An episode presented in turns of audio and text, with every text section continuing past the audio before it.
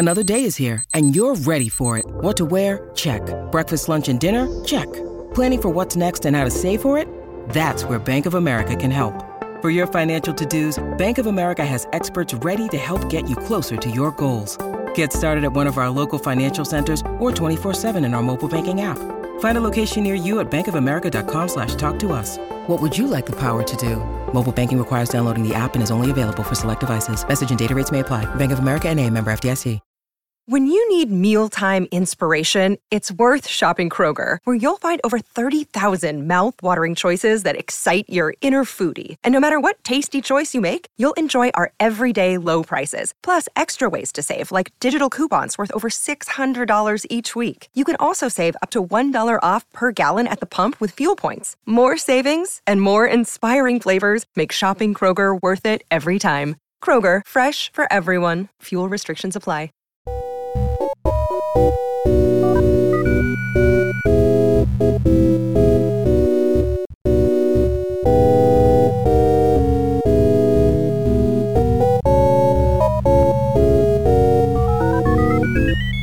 Headstuff Studios in Dublin, welcome to Motherfoclóir, a podcast about words, Irish, Irish words, and words from Ireland. Darach Ó Séaghdha is still on leave. I'm your host, Ó Cuimhneach. Now, privilege is the Irish for privilege, and it's something that not a lot of us tend to acknowledge when we have it, but one woman who's done an awful lot of thinking about that and other things and joins me in studio today is Lísach Ní Choisdealbha. Gurmila Magalas You're very welcome. Thanks for coming in. But Lísach, you were uh, a curator of our Motherfoclóir shared Twitter account. And I suppose one of the major things, among the many, many things you've achieved, is you were one of the driving forces, if not the driving force, behind the Foclóir Aiteach, the Irish language queer dictionary. So, what made you want to start a project like that? Gurmila Maggot. Um, how would you even begin to start something like that? I think for me, it kind of started when, whenever I was in the NUIG Student Union, or slightly after, someone had made a comment saying that, what was it? They wanted to make the constitution of the Student Union gender neutral, but because NUIG Students' Union has such a strong mandate for the Irish language, they actually couldn't do that because they sent it to the translator and the translator sent it back with just she and she totally you know leaving out all of the they Right. and them material that they had which is totally doable in the Irish Yeah, language it's, it is completely doable. That, that's totally something that's a little bit weird to me. You just you do it exactly the same way you do it in the English language. You use the third the third Yeah. par, third person plural. exactly Iad, shead, Iadson. So I was just like, well, this seems like a ridiculously stodgy and archaic aspect of translation or whatever. So I was kind of like, um, I kind of was thinking about it for a while, and then whenever I became a, or a, one of the team in the Union of Students in Ireland, I kind of thought, well, now I have the resources to actually make this happen. So that's exactly what I I tried to make happen. So what happened was I teamed up with the Transgender Equality Network of Ireland, or TENI, and BeLonG To Youth Services. And I worked really closely with the teams there because obviously I'm not a member of the LGBT community, so I have quite a lot of privilege in that regard. But what I did was I literally found as many terms as I could online, translated them for better or worse, and then I presented them to the teams at TENI and BeLonG To, and I was like, okay, so let's curate this kind of stuff because I don't really know. You know, well, I knew some things, but Mm. obviously I didn't know the ins and outs of everything. And they curated it on my behalf. And then I would tweak the translations and things. And once we were kind of happy with the sum of the dictionary, or and Folklore we launched it in DCU March last year. It seems like it's ages ago now. Oh my god, was it that long ago? yeah, it was March. I was at that launch. I can't believe You it was were that at that launch, oh yeah. It was Oh, like ah. oh, it feels so long ago, but I yeah, feel so old. In the blink of an eye. yeah, That's incredible. Yeah. So, so fr- from that, like we have on Foclóir Aiteach, which is a groundbreaking thing. I, I've seen it described as a radical act of anti-imperialism. I've also seen that. I was Yeah, like, which ooh. it was a, which is a bit of a weird article. Kind of, it was really, really great in how it described on Foclóir Aiteach, but then went a bit off the rails in saying how it was actually the English that brought Christianity to Ireland and uh, in the Yeah. 1100s. It was a bit odd, but still, it gave two props to the Foclóir Aiteach, which Mhm. was actually, let's face it, groundbreaking because um, with the kind of ecclesiarchal history that we've had of the Mm. you know the short the short lifespan our nation state has had, there hasn't really been a great opportunity. Let's put it this way: Dev wasn't putting in gender non-binary into the 1937 No. Constitution. No, Dev wasn't even putting woman who identified as woman, who were, you know, they didn't even identify them in the Constitution. It was very much like, well, if you're a woman, stay in the home. Man, you do everything. Everyone It else was- doesn't exist. It was, but it wasn't even um, woman. Was it the mother? Is it the the, mother in the mother home. in I the was like, home, oh yeah. god. But yeah, so Dev wasn't exactly putting in any um eh, LGBT or any other friendly material in there.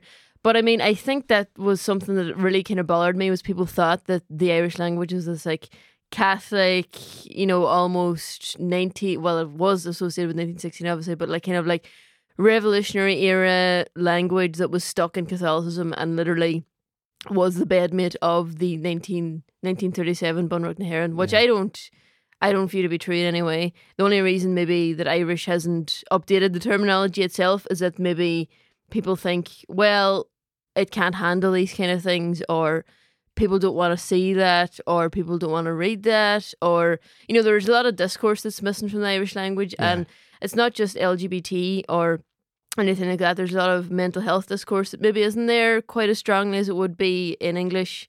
So I think, you know, that was kind of step one of the Yeah, let's and a good. yeah. Let, us face it, a good a good first step. But I Mm. mean, just to just to parse one of the points that you're making there because it's really interesting.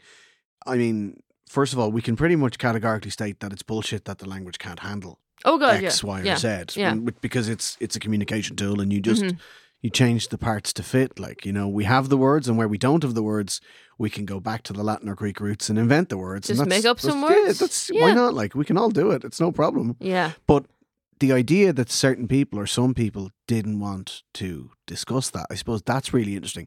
From a minority language point of view, the custodians of the flame of Irish, there've just been so few of them that really, Yeah. for a hundred and something years, what they say goes. And now we're seeing a generational shift, I suppose, and it's it's people like you who are able to leverage, you know, and you're kind of you're not that far behind the English language, really, in real terms, when you Mm. turn around and you say, right, well, it's time for a queer dictionary. But I mean, are we seeing Yeah. a sort of a change in the guard? Are we seeing younger people? Uh, I suppose younger people have always taken that role in the Irish language, but the younger people who are doing it, are they a bit more socially radical now? I think that's definitely one aspect of it. I think another thing that's really helping is kind of seeing um, the Irish language in a more European context and kind of thinking, well, what's happening in these other languages that aren't English? Because I think a lot of time people view English as this all encompassing force and it's it's inevitable to resist and all that there kind of stuff. But I think if you look at the European context and like the early founders of Conradh na Gaeilge, which was like the Gaelic League, um, were very much pushing for multilingualism as opposed to just bilingualism. So if they can entrench themselves so much in European culture at the same time as, you know, promoting Irish, which back then, of course, a lot of people thought of as archaic and old and weird, even at the turn of the 20th century. I think if we can kind of like root Irish as, you know, because I, I think the biggest problem that it has is that a lot of people don't really treat it as a language Yeah. and it's imbued with this kind of value of it's either so much worse than every other language or it's so much better than every other language. Neither of which are true. Whenever we view, Ah, no. I mean, I'm going to say it's so much. it's so much better. No, I'm only kidding. It is a language. It's a communications tool. That's that's it. But yeah, maybe one of the things that we do, and I, I don't know what your experience on this is, but like as a society, do we have a tendency to not see it as a language, but to see it as a school subject? So to Mhm. forget the idea that actually, no, we can put forward any concept you want in this language. It doesn't just have to be about Sraith Pictiúr, Agus, Mhm. you know, the dreaded peg. yeah. I mean, I, I think that people almost view it as like a basket for your ideology and a basket for your nationality. Which you know it can be a, an important part of it for certain people, but at the at the bones of it, it's a language which is a vessel for meaning or a vessel for communication. When we lose that, and when we start attaching beliefs or baggage or whatever to a certain language, like for example, Irish is difficult or German is difficult and sounds weird or French sounds nice in every other language, you know, whenever you start attaching those ideas to it, I think that really hampers the spread of kind of innovation and the spread of kind of people learning it because they're like, well, it's not just a language; it's got so much more to do with identity and so much more to do with like this brand of politics than English does. English is seen as neutral. Yeah. Well, it should be, but it's kind of not. So, Yeah, I get you. So I mean, it's it's more so that English is seen as the default setting. of course, yeah. Like, and it's one of the things that like TENI would be quite strong on saying, like, you know, cis isn't the default; it's a way of being, and so is trans. Like, you know what I mm-hmm. mean? So try and step outside of that mindset, and it's you know, you come back to sort of checking your privilege and realizing that, like, if you happen to have been raised through one of the most common languages in the world, and certainly the most prevalent and the most predominant in our Anglo-centric culture, that you mm-hmm. kind of have to just step outside that and see Ireland uh, Irish isn't some twee little museum piece to be put on a shelf. Like it is actually a language just like English and it can deal with the same concepts and same thing. But I suppose one of the things you're mentioning and it's really interesting is how like you know politics is to use the Irish term fitifucha Mm-hmm. into the Irish language. And certainly when you look at like the north when you look at the six counties there there is this um this paradox that you know on the one hand we're saying Irish belongs to everybody and isn't it great that there are people from the traditional unionist backgrounds learning Irish Mm. but on the other hand they're saying it's you know how Irish is treated as a mark of respect for the nationalist community so it's very difficult to take the politics out of the language in many cases It is, and you'll find that a lot with minority languages in general. That because they have been minoritized, you know, there's this whole thing of can the Irish language they didn't oppress themselves yeah, they didn't just like reduce themselves to nothing. It's kind of like, um, I guess what you would say is like they've clearly been politicized by an outside force. So how can they not be political? Which is an interesting line of questioning, I guess. But for me, the situation in the north is kind of a perfect microcosm of our own difficulties with the language and our own kind of baggage with it. Now, like Irish is so difficult and all this. here. Well, it's it's actually kind of not difficult compared to like something like German. I do German, so I can say that it's fine. um, but like, you have this like real mismatch of identities and this real kind of.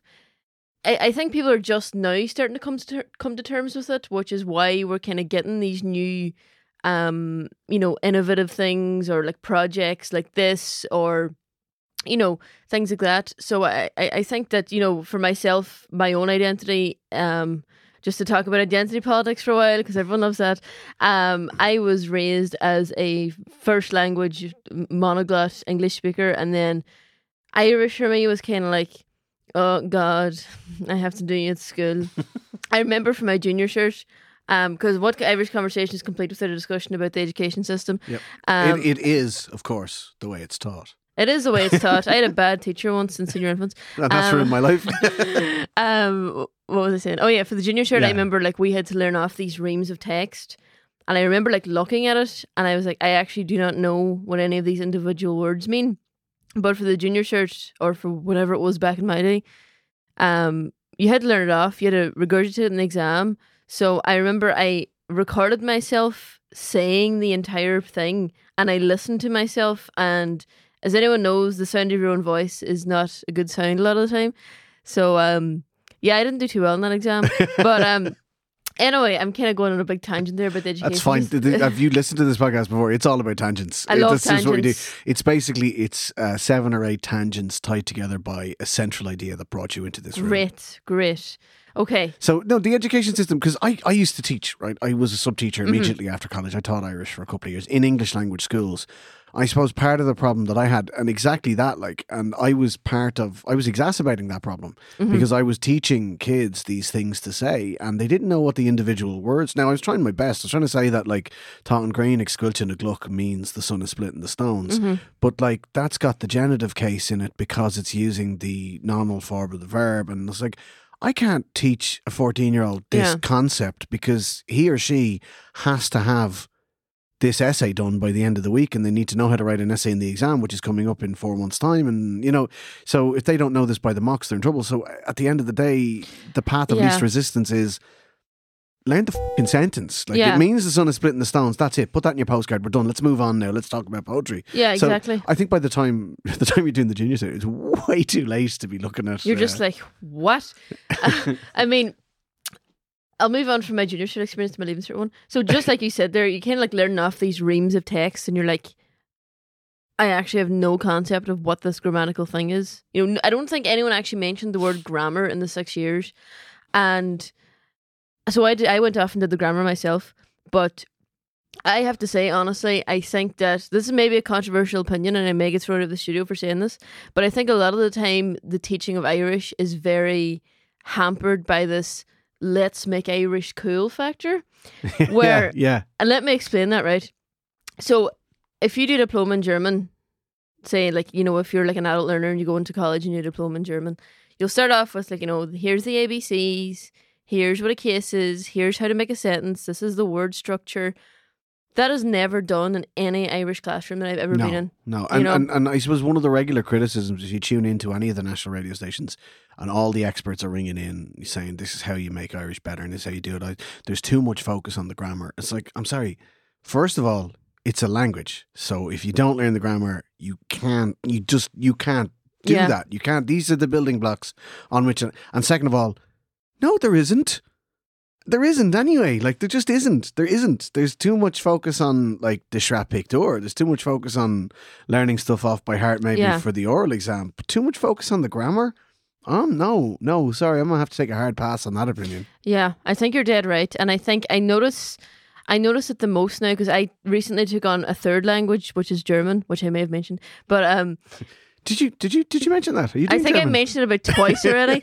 um, there's a reason for that. So, um, in Ge- German would have a very similar case structure to Irish, kind of. There's the same cases. Yeah, the structures- accusative, dative, genitive, Exactly. nominative. Yeah, Yeah, pretty much the same. I also did German. So. Did ya? Yeah, yeah, yeah. Brilliant, wunderbar. Um, so whenever I went into German, I was like, "Oh, great! I've seen these guys before. I know exactly what's happening. How are you getting on dative? How are you getting on accusative?" But people in the class who were monoglots Yeah, were like, "I actually have no idea what this is," and it's because between learning English and learning Irish in school, we lose out on that meta language of grammar. yeah. Like, what is a case? What is a Well, subjunctive? Especially if you're a monoglot English speaker, because, um, or look, let's face it, even if you're bilingual in Ireland, the fact of the matter is, if you pick up a language as your mother tongue, Mm. you lick it off the stones, you hear it on the streets. Exactly. You don't do a grammar class. There's a dative case in English. Nobody Mhm. knows what it is, but you've probably heard, "Hello, HeadStuff Studios. To whom am I speaking?" That's Yeah. the dative case in English. Nobody Exactly. knows. Nobody knows what a dative case is until you sit down. and You have your, you know, Lehrer und Übung der Deutsche Grammatik or your whatever your your your big yellow uh, German grammar book is. That's going to tell you this is the genitive and this is the dative and this is the Mm. accusative. But yeah, I suppose like again, we don't acknowledge what a grammar is, what a natural grammar is, because um, you know we just kind of learn it off our mums and dads. You know, we just sort Mhm. of we pick it up, and and if your mums and dads speak a certain vernacular, like you know, exactly. if your mum and dad are more likely to say "I seen it and I done it," then you're more likely to say "I seen it and I done it," and the the actual cor- so-called correct grammar isn't gonna isn't gonna reflect itself in your vernacular. Exactly. Exactly. And I think that a lot of people find themselves like really, really disempowered by that when they go in and they're like, well, I've learned Irish, so obviously I can, or I've learned English and I can take on another language. But I think a lot of people are quite disempowered by that and they feel that they can't quite grasp the language. And especially now with like, you know, the junior cert curriculum's changing, the leaving cert curriculum is changing, air quotes, I don't really know what's happening, but you know, I'm hoping that people will acknowledge that grammar is extremely important because I was the first year of the new Irish language leaving cert, which is all the way back in 2012. That's when I did my leaving cert. Like that's all the way back. Yeah. I'm not even going to tell you what year I did my my No. My leaving cert. At least it was this century, though. You know, It Our- was this century. Our podcast's usual host Eric O'Shea did his leaving cert last century. Oh my god, he's like Happy so to old. report. He's, Yeah. he's the podcast dad. Yeah, you're doing better than him. Um, what We was can scandal him because he's not here. we love you, Derek. We're sorry. Hey, I'm Alan McGuire, I'm Sarah Griffin. And I'm Anton. and we are the three hosts of Juvenilia, a podcast where we talk to interesting people about the bits of pop culture that were important to them when they were young. We've talked to Sarah Quinn about Madonna, We talked to Auntie Donahue about Star Wars, and we talked to Sinead Burke about Snow White and the Seven Dwarfs. and that's just three of the 60 plus episodes we have on the HeadStuff Podcast Network. So if you remember things from your childhood and want to talk about them, we're here. It's deep chats with sound people about wonderful things from their childhood. That's what we do here. So give us a listen. Bye, everybody. Do you now. Bye. I think about the old Leaving Cert for Irish, which was probably a little bit too hard for second language learners, but it had like the history of Irish. Yeah. They had loads of poems, loads of stories. There was a lot of flipping grammar and that stuff. Probably it was a bit too hard now for someone who was a second language learner, but I think by impoverishing things to the point where let's say 40% of the exam or what is it like 40% of the exam is for the oral and you Yeah. get 10 marks or 20 marks for reading a poem off a page Yeah. that you have seen for the last two years Yeah. that is and that's an impoverishment in my opinion you know it's not challenging it's definitely not challenging to people out in the Gaeltacht who are like sitting there being like Yeah, I went to a, I went to a grad school, and like to be honest with you, even under the old mm, system where the oral exam was not worth forty percent, it was worth a lot less. It was still worth a significant chunk. mm, It was a joke.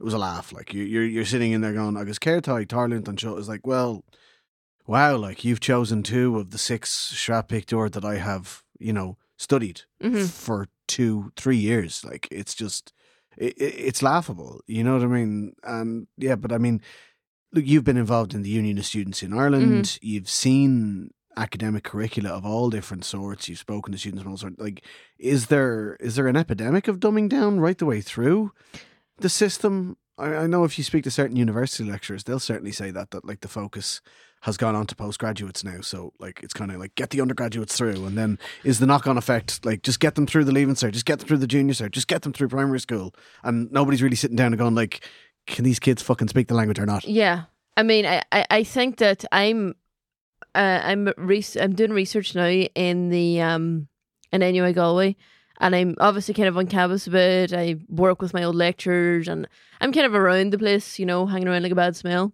But I know that in 2013, and now this is not a thing of NUIG is terrible and no one else does this. but NUIG, I hope I don't get fired for saying this, but NUIG actually removed the requirement. Um, I think that it was it was a departmental decision. Removed the requirement to write a mini thesis at the end of your undergrad in Irish.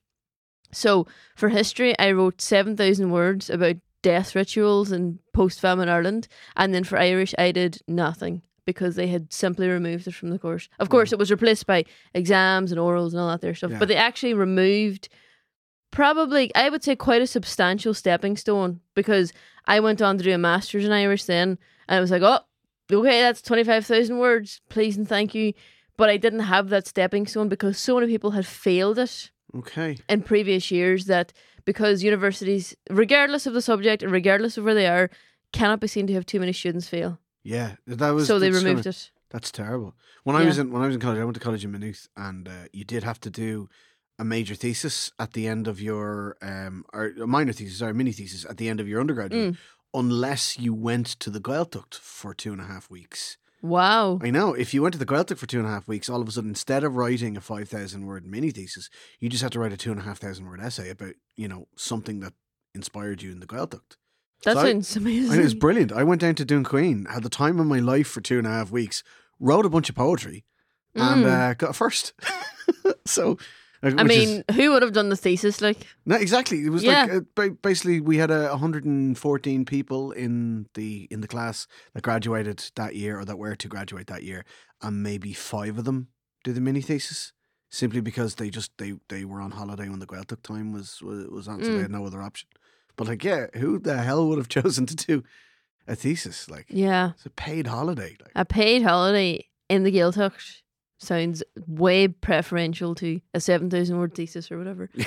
but like, I, I mean, I, I think there's like, there's so much stuff that kind of gets lost through all levels of teaching. And it's not for the teachers, it's not by dint of them trying. It's No. kind of like, I had an amazing teacher. Hello, Miss McCaffrey, if you're listening. Um, for my leaving cert, and we did everything. We kind of went through things. She kind of like tried to explain as best she could, but there was literally no time to do grammar in the class. It was like exam preparation. That's Yeah, all you had. And if you didn't do that, and someone failed or whatever, then it was going to be your head in the block. yeah, I You know. I had a great teacher. Um, she was really, really strict. We got her in sixth year. Mm. We had a bunch of Irish teachers leave on either sick leave or maternity leave, whatever, over the years. So, like, we had a different Irish teacher in second year, third year, transition Mhm. year, fifth year. And in sixth year, we got our own year head. Uh, she was a brilliant teacher. Hello, Anya Nigoheen, if you're listening. Uh, and uh, Anya got into the class and she was like, All right, um, Tuiseal Ginideach, the genitive case. And we were like, Yeah, and I don't think we've done that. Have we done it? Yeah, have we done Yeah. that? And she was like, what? So like we basically did nothing but grammar. Now we had the privilege of being in the Gael school, so conversational Mm. Irish is no problem. Uh, we could learn to bullshit about poems and stuff like that. But she was determined there wasn't one of us leaving that class at the end of the year without being able to correctly write and speak in Irish. So Tishel Tower Hook, Tuiseal Ginideach, Tuiseal Ainmneach, Mm. the whole lot. She hammered into us, and I swear to God, it stood to me because like it was the reason I was able to get a good mark in German because all of a Yeah. sudden it was like, oh wait, hang on a second, languages have building blocks. I've seen and this you makes before. sense. Yeah. I've seen you before, old friend. Yeah. It's like you run towards him with arms outstretched. I don't know if I'm running towards the Ginideach. I mean, I love the Tuiseal Ginideach, and I'm not just saying that because I'm a massive nerd or anything. It's because if you can do the Tuiseal Ginideach, you know the gender of the noun and you know the declension of the noun, or vice versa. It's a little triangle of doom, you know. Yeah, but I mean, you can always bullshit your way through it. Like, just do the Ginideach that sounds right. And if somebody says you're wrong, you just go, oh, yeah, but like, Dialectal. Yeah, yes, Dialectal. It's, uh, yeah, no, it's it's uh, feminine in, in this speech. It's a Connemara thing, It's which is I actually can say it because my partner's from Connemara, and they have this real interesting thing where they would like say like Irma Weisigal. Yeah. But then I was like, why don't you use Roher, which is a perfectly functional word? And like, oh no, no, no, no, no, no, no, no, no, no. That's not that's not that's not proper. And I was like, you're literally saying Irma Weisigal, but they have like a totally different way of doing things. I don't know. I don't really understand. Oh, I, when I was down in, in Dún Chaoin talking to some of the people down there, one woman said, um, you know, of vi bicycling in Dún Chaoin of Vad Rivna Roher. Like there were there were bicycling down in Dún Chaoin before a Roher ever turned which up. is fair enough, actually. So you just kind of go with what's in the folk memory, what's there. Like, And it, it's actually quite interesting to see the contrast between the kind of Gaelicized words like, you know, Irma Bicycle or na basically versus the words that came from Dublin. I'm inserting air quotes around that. you're doing a lot of air quotes for a, I'm for doing a a lot of air medium. quotes. uh, just to have a good imagination, guys. But like the word for chess, like fichel, which is a great word. It means like fee is an old word for like wood or a forest, kind of more wood. And then uh, what was the second bit? Kial, Kale. Yeah. Kale or cal would be sense, so it means like wood sense. Because you know chess is made of wood or whatever. It is. And, or at uh, least it would have been. Yeah, it would We didn't have, have a- oh. Uh, Uh, we didn't have a lot of ivory knocking around. no, there wasn't really any elephants around for us to kill. But uh, while you know all the Gaelic people or Gaelic League people were um, inventing new words or like kind of reviving old words eh, at the turn of the 20th century, they were like, "Well, we don't have a word for chess, so we're just going to use this word for a game that was kind of like chess, but it wasn't really like chess." Yeah, so and it works. Fiddle is something that would have been played. It's it features prominently in um, the story of Deirdre and the Sorrows. That Mm. Fiddle is a game that's being Mm. played by Crucha McNassa and Nisha and other characters of the story. Um, and basically, they sort of just retrofitted it. Uh, Exactly. Of backcannoned it into the uh, into the into the Uve. That that like yeah. Well, I mean, we have this game that nobody plays anymore. That was played with wooden playing pieces on a wooden board and we need a name for this game that people play right Mm. now with wooden pieces on a wooden board. So yeah, it makes perfect sense. But I think a lot of the time, like people are resistant to change. It doesn't matter if we're, whether from the Gaeltacht or the Gaeltacht. I think they're like, well, that's not proper Irish. That's that's not what you know. That's not proper, and it doesn't matter. Like a lot of people from the Gaeltacht would have people like me giving out about Irma Bicycle or Chigan Cinema. Quickest. But you know what's what what the Rousers. yeah Oh, she taking Mac. yeah. but like, what gives me the right to be like, well, that's not proper. Yeah. But equally, what gives anyone else the right?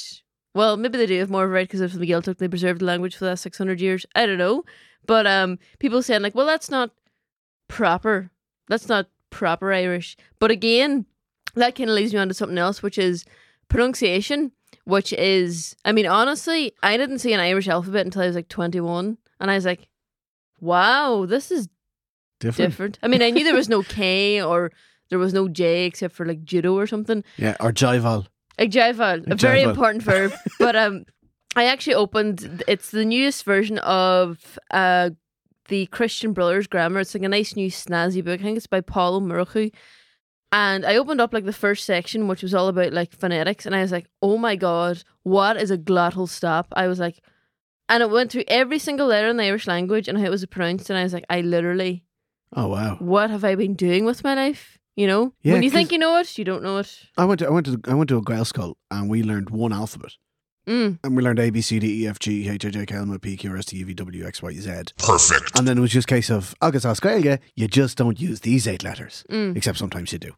And like, yeah, so I never learned a specific Irish A, B, K, you know. yeah, I it's was just- like, whenever they were like TG Cahir is actually Tege Cahir, I was like, what? Yeah, so up in Oh Ulla, in, in Ulster, um, in the six counties, they they're huge on that. Like all my friends from up there called the BBC on Bay Bay K, Wow. and like for the first couple of years, I was hearing this. I was like, "What the fuck are you on? You what having a channel is stroke? it?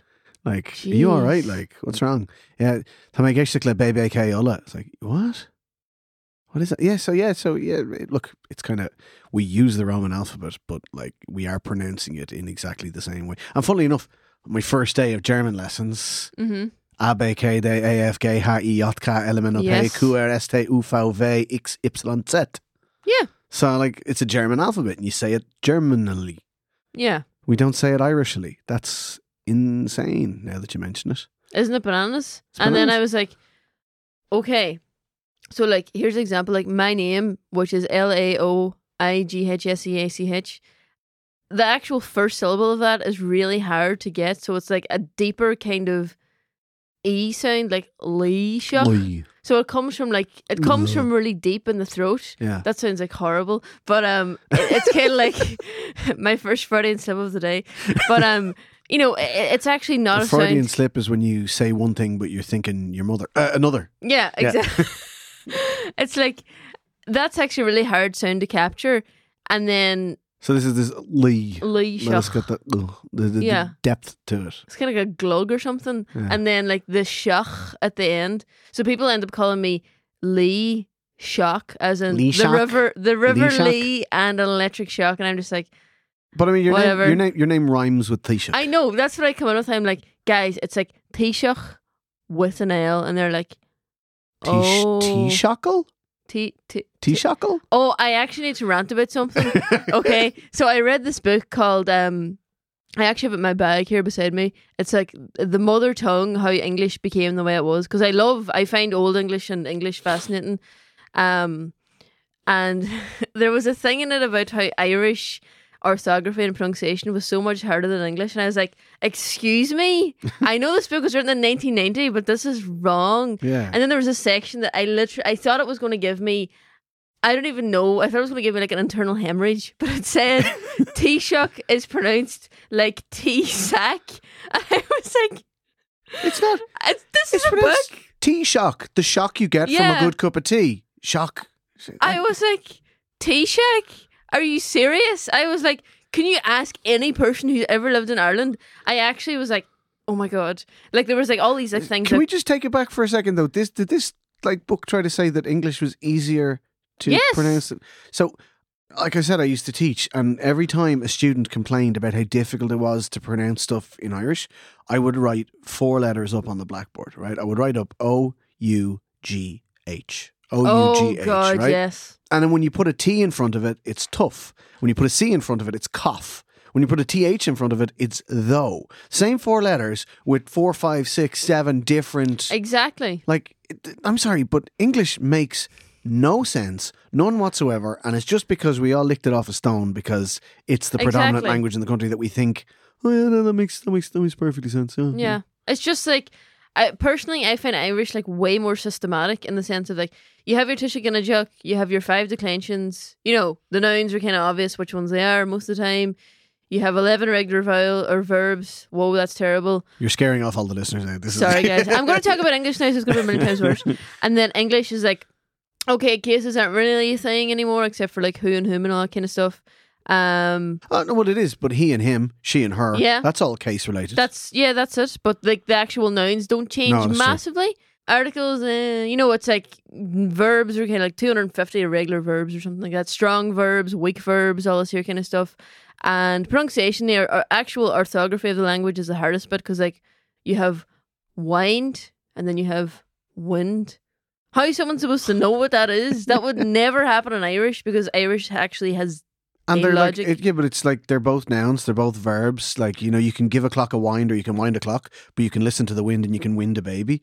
It's like it makes no sense. It's not in Irish, if you learn how to pronounce something once, and so long as you stay, you know, orthographically consistent Yeah. within your dialect, then you know how to pronounce everything. Yeah. That's it. Like you know, it's it's kind of there are so few exceptions to the basic rules of pronunciation of letters in Irish. I actually the only exception I could think of off the top of my head is Kion. Cian. Like head. Yeah, It looks like can. it looks like can. but that's like the only exception I can think of. But I mean, I suppose if you're speaking Munster Irish and you see a n n, you see that morpheme a n n. There's a big, big part of you that wants to pronounce it own anyway. Yeah, exactly. So Ciaun is fairly natural to me. Yeah. Yeah, It's an interesting one actually, yeah. yeah. So like, it's it's. Uh, I suppose I remember when you were the motherfucker folklore curator, you started talking about how orthographically shallow Yeah. um, uh, Irish is, and that's that's what it is. That basically, if you learn the pronunciations, you're kind of on the right track. Like unlike English, where oh my god, like you could just keep getting things wrong. Like you know, it's just Yeah. And like I you know, I think like Irish is like, oh everyone's like it's so hard to pronounce and there's so many letters. Like, well, it's actually perfectly logical and sane and you know, English English of course makes sense by its own rules, but the rules are so historical. Like the the language has like rummaged through the pockets of every language in the world. Mm. So like a lot of the rules are just kinda like um I guess we'll just do this now. Um but like I before E except after C, or when pronounced A is in neighbor and wait, and you know, it's just like there's so many exceptions. arbitrary rules for like literally everything. You, you can't uh, end a sentence on a preposition apparently.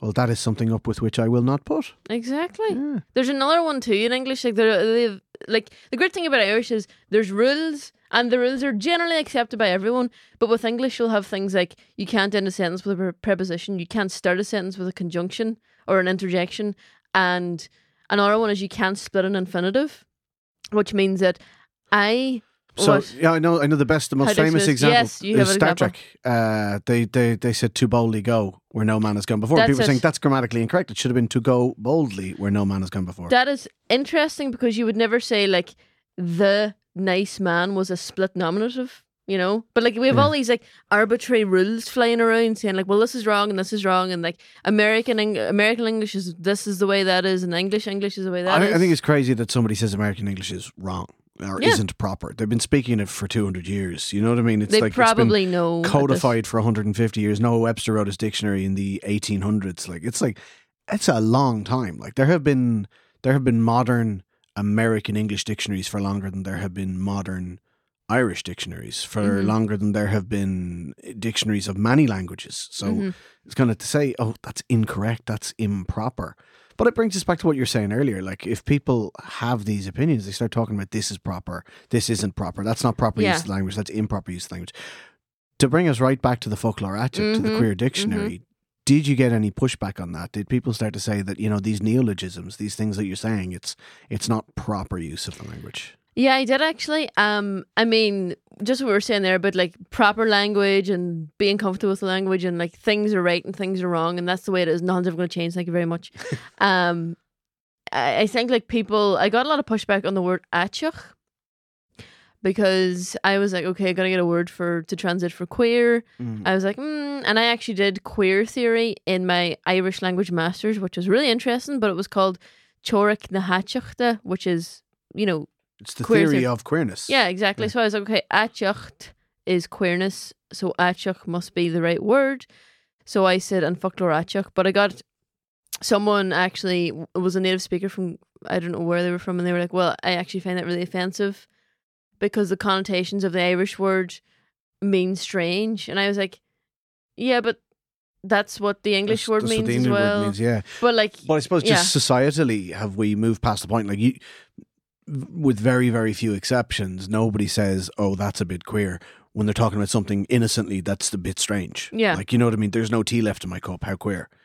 You know what I Yeah. mean? Like it's it's whereas in Irish, we certainly do say "Tá na chuid sé sin at, mm, tá sé sin at, na- na na chaite sé sin an éair." Like you know, mhm. isn't that strange? But because it's the same root, I would struggle to think of like what could you use in in place of it. That's the challenge because like English we could say has moved on. There's another set of air quotes going up there. um English has moved on in a certain sense and like words change so fast in English because they're in constant usage like on social media and the news on everything. I know bad means good, Yeah. and good means bad, And Fortnite is a thing or something. I'm not Fortnite sure. Fortnite is a some kind of a It's thing. something. And sick is suddenly good. I was like, "Mm." Uh, sick has been good sick. since That's uh, that is sick. It is legit. oh my god, we sound like seventeen year olds. um, but yeah, like maybe Irish. Irish hasn't been um, the line that I would use. Like Irish hasn't been challenged to do the things that people needed to do because people are kind of like Now that's interesting. people are like, oh, I don't want to like, I don't want to ask too much of it, or I don't want to ask too much of the people who speak it, or Are we pedestalizing it then? Are we just saying like that it's it's up there? Are we doing centrism one on one? That's Irish now. It'll never be changed. Don't I hope think for any better. I think so because like if you look at the rapidity, is that a word? Of like how the rapidity of English change and how people aren't afraid to mess with it and like do different poetic forms with it and like you know even though we're like there's a lot of people who are like who live on the conventions of like English from 1601 or whatever. But I think with Irish we're maybe a wee bit scared to challenge it because for the simple reason that we don't believe we have the legit authority to do so because we're not from the Gaeltacht or we didn't do a degree in Irish or we aren't translators or we aren't XYZ. But there are people pushing that. Like they they're they're going Oh, against yeah. that, breaking the molds. Like there are Irish language rappers trying Yes, new forms. There's exactly. there's code mixing.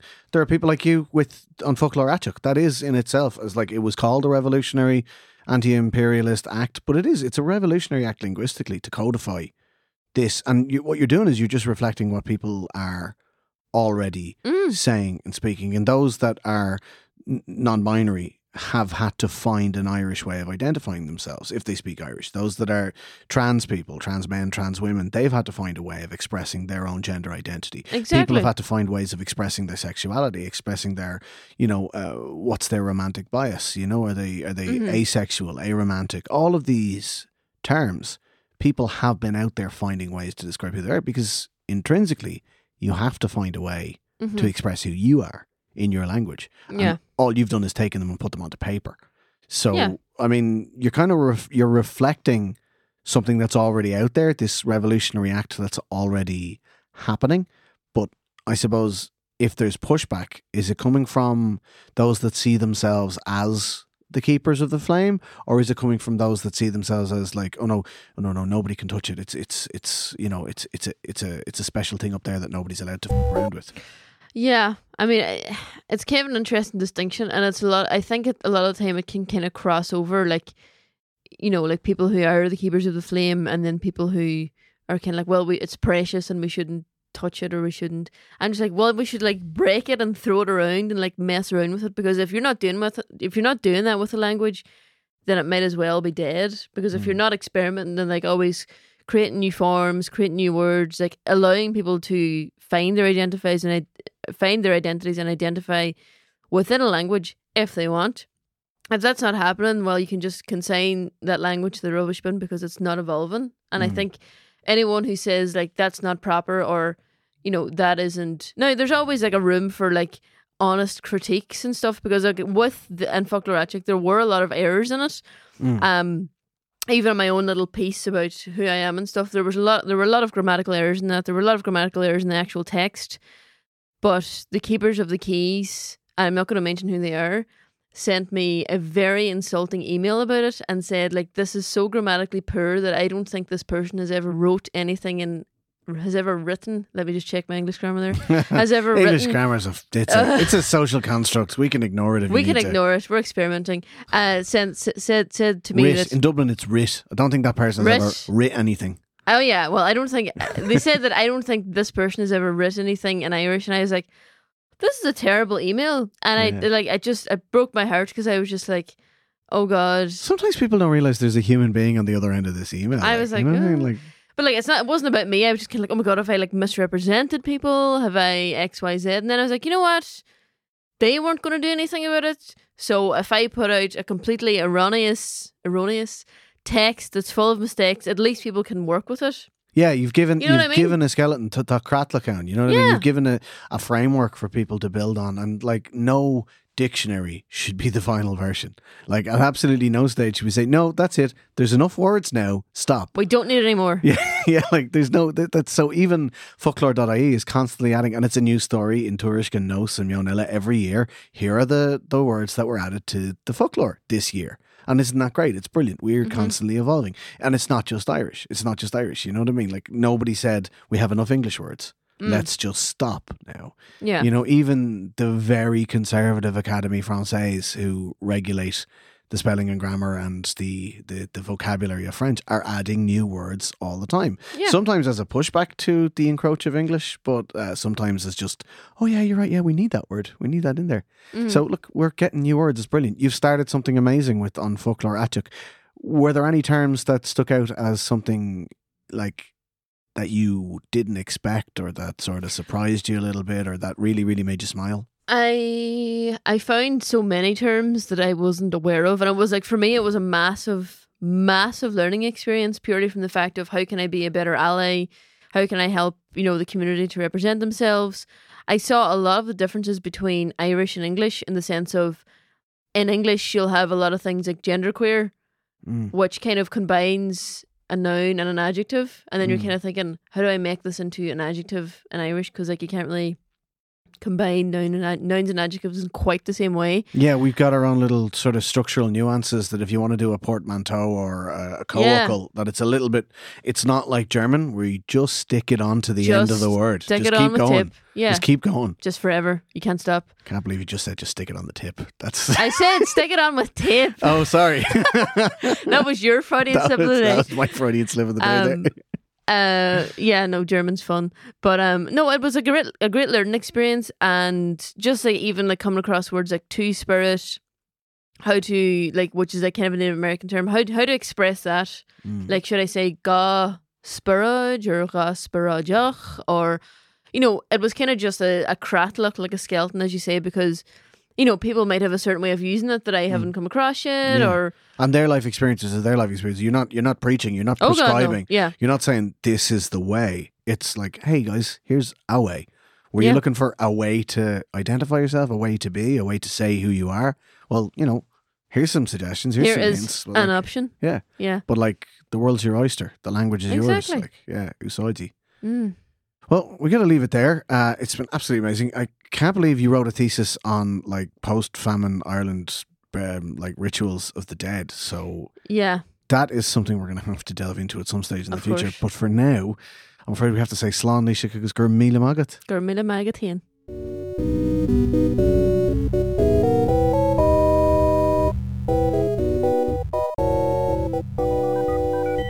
Motherfoclóir is a weekly podcast on the HeadStuff Podcast Network and comes out every Friday. You can send your feedback to motherfocloir at headstuff.org. Thanks always to Brian for producing and to Kirsten for the amazing artwork. We'll be back on Chat the Chuggin. Slán. This has been a production of the HeadStuff Podcast Network.